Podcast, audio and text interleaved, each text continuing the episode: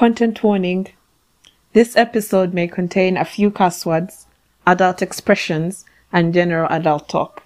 It may not be suitable for younger listeners, and so listeners' discretion is strongly advised. Good morning, good afternoon, and good evening from whichever part of the world you're listening in from. This is What the Fuck Africa with C and Grania, Season 2. And this is, of course, Big C. And welcome to my platform where I'll be talking about whatever the hell I want to talk about. And this episode is themed Men Will Embarrass You. So let's dive right in.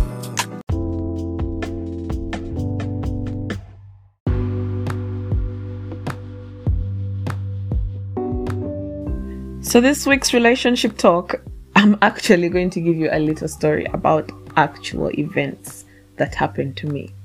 So, here goes. I was in Form 1, and that's eighth grade if you're in the American system, year 8 for the UK system. But regardless, I was in Form 1 and I was 13 years old. So, hormones and all that. So, I was insanely attracted to this 18 year old in Form 6, which is basically year 13.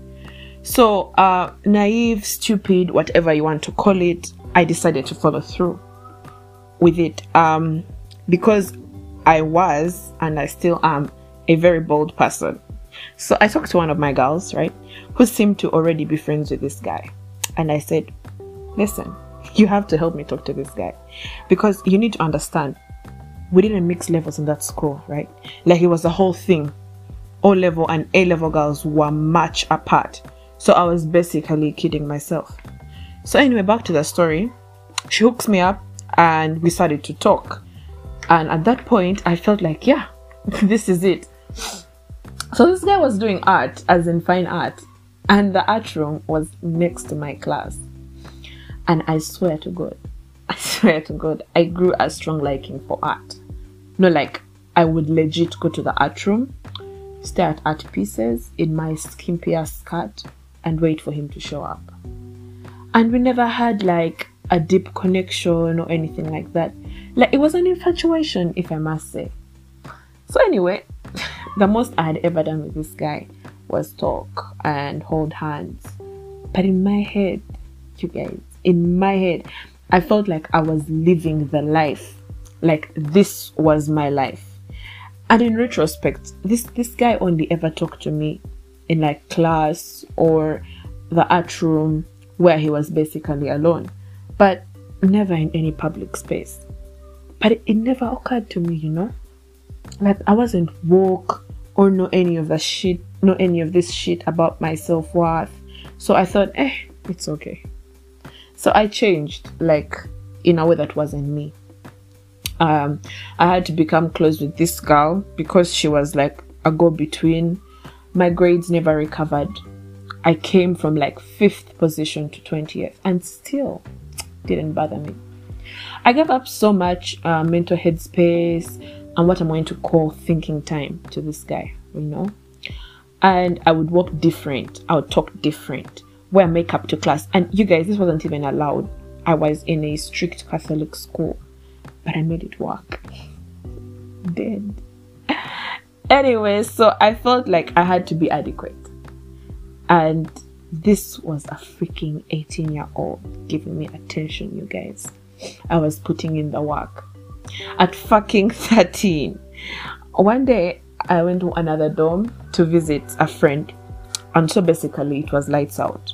Like, I think 10.30? Yeah, I think that was lights out time, 10.30 p.m.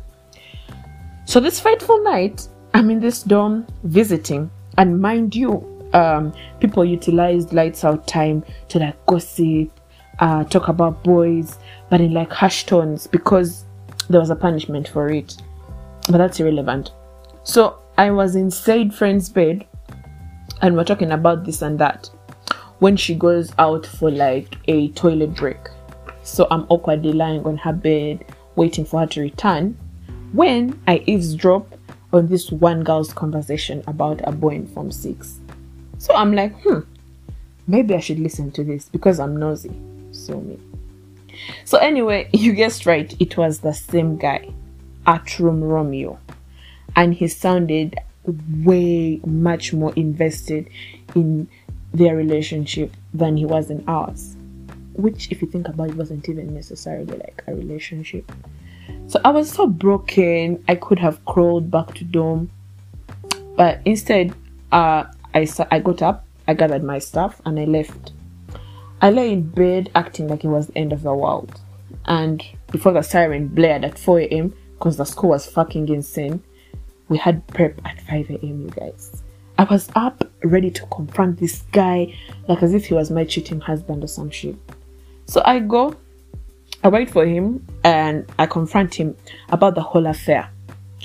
And I don't even know why I did that, but I wanted, I wanted to, like, I wanted him to feel the pain, the shame I was feeling.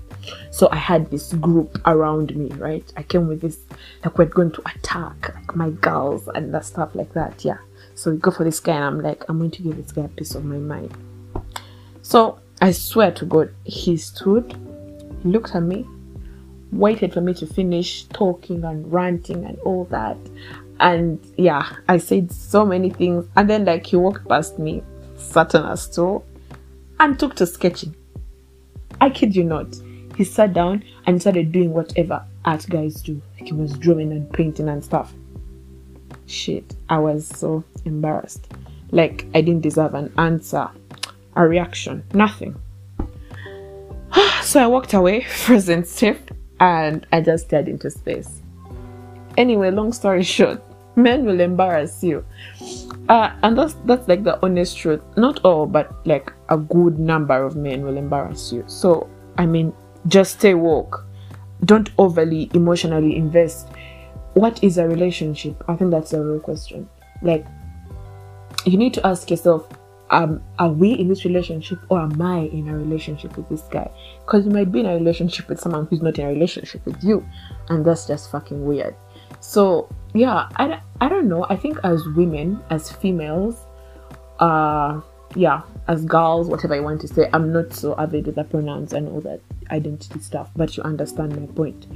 We are more likely like to get attracted to men, like like have an insane uh connection. When we forge that connection, I don't even know. But like you have to first be sharp. no, you have to first you have to first be sharp, eh? And you need to realize that man, men can be trash, and that's that's the honest truth. So stay woke stay seriously woke like in everything you're doing first second guess always second guess yourself when you hear um and this is my favorite quote from the famous series squid game oh no it was not squid game it was you i'm so sorry i'm i'm i'm mixing stuff up yeah it was from you uh this girl who worked at the library with joe season three she said that if you ever hear a voice in your head telling you to second guess yourself. Listen to that voice. That's your best friend. And that is honestly the best relationship advice summed up in like one phrase. So stay woke, you guys. I was embarrassed badly. Badly. yeah, so okay, that's that that's I think that's relationship talk. Like I'm I'm even thinking about it right now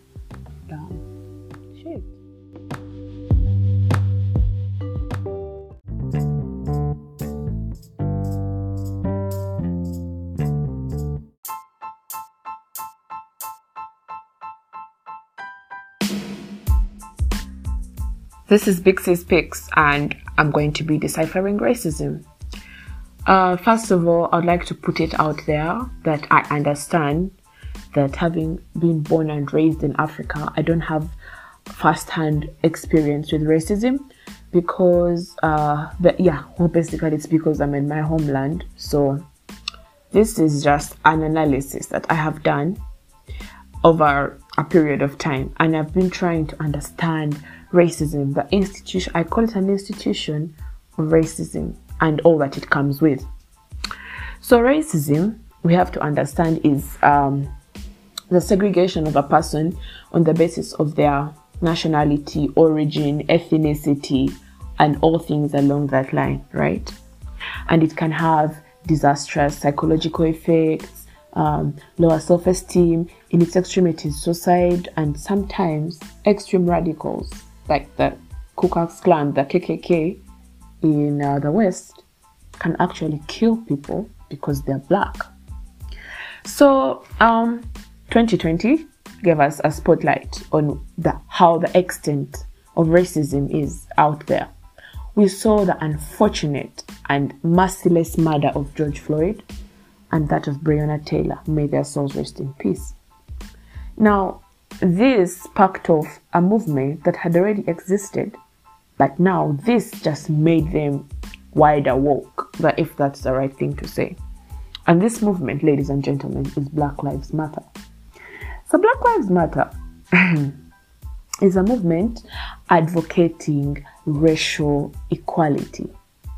But lately, having studied the trends of Black Lives Matter, it's leaning towards radicalism, Marxism, Marxism, and it's leaning towards racial superiority, which is like an entire betrayal to this whole equality thing. So, um, having looked at Black Lives Matter, I'd also like to put something else into perspective, and that is one of the the greatest um, court cases known to us, and that was the case of the People versus O.J. Simpson. I found this case particularly interesting because you see, O.J. Simpson, he was a celebrity. He was a he was a football player, and he was nicknamed the Juice because, well, OJ, if you think about it, can be short for orange juice, hence that the nickname the juice and all that. So OJ Simpson was being accused of murdering his ex-wife, Nicole Simpson, and her lover. OJ Simpson was bound for a flight on the night in question, but an eyewitness claimed to have seen this uh, car, uh, it was a Bronco, uh, that belonged to OJ Simpson coming from the direction of Nicole's house. And OJ Simpson left uh, with an airport taxi driver and left for the airport. But our, our wandering dog, uh, well, it sniffed the, uh, the blood, and yeah, the corpse of Nicole and the lover was found towards like the exit the, at the gate. So OJ Simpson became a suspect naturally in this case and so he went to trial.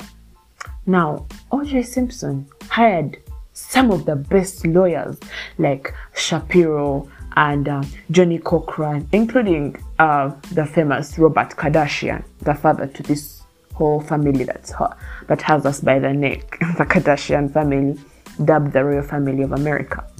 Yeah, so what I saw, I watched the documentary on Netflix, The People versus O.J. Simpson, and uh, I I was looking, I was trying to understand the psyche of not only the lawyers, but of the entire court case and whoever was involved.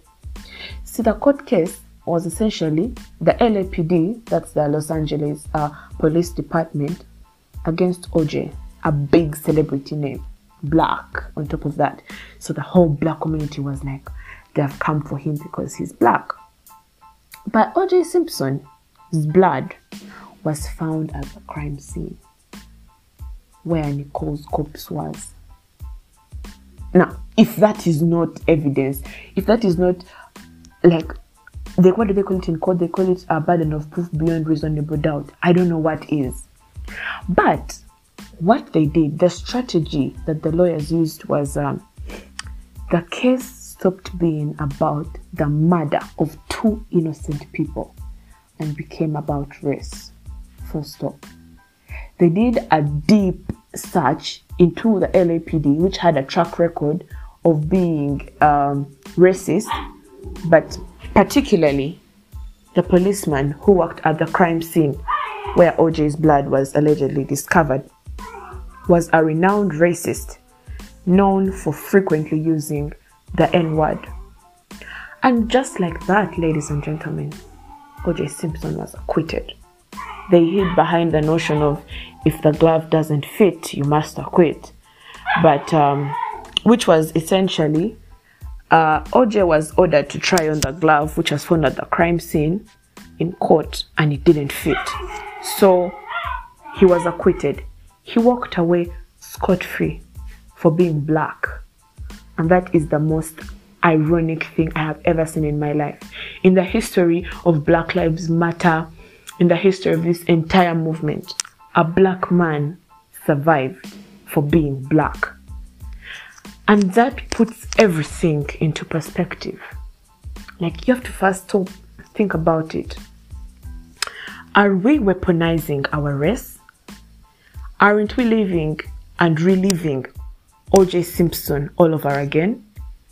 Cancel culture, which is a thing now, which is basically a tribunal by the society which comes after you if you're politically incorrect, is mainly coming towards two movements.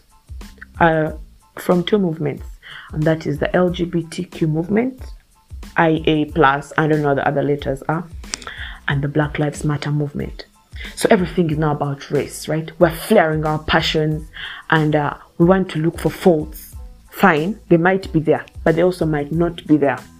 So I thought about race a lot and I decided to talk about race today because I feel like racism, which is a real thing, is also starting to be misunderstood, misused, and we are leaning towards radicalism by uh, engaging in movements like Black, Black Lives Matter. Like I earlier mentioned, I am not currently facing racism because I'm in Africa, but I am still um, I'm still a member of the Black Britain movement, and I'm against all things racist. But when you think about it deeper, when you give it like deeper thought, you will have to admit that racism, the lines are getting blurred real fast, and we are actually losing sight of what we are fighting against we're no longer fighting against the act, we're fighting against the race. So, I don't know. That was it.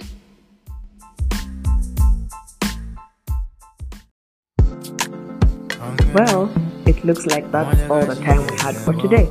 But don't forget to subscribe. This was What the Fuck Africa, and I'll see you next week. Do not forget as well and most importantly, ladies and gentlemen, and all the other genders represented, men will embarrass you. But also women, if that's what you're into, women will also embarrass you. So stay woke. Don't forget to subscribe. Drop a comment in the comment section. Follow us on our socials. See you next week. Love you all. Take care. This was What the Fuck Africa with Big C and Grania.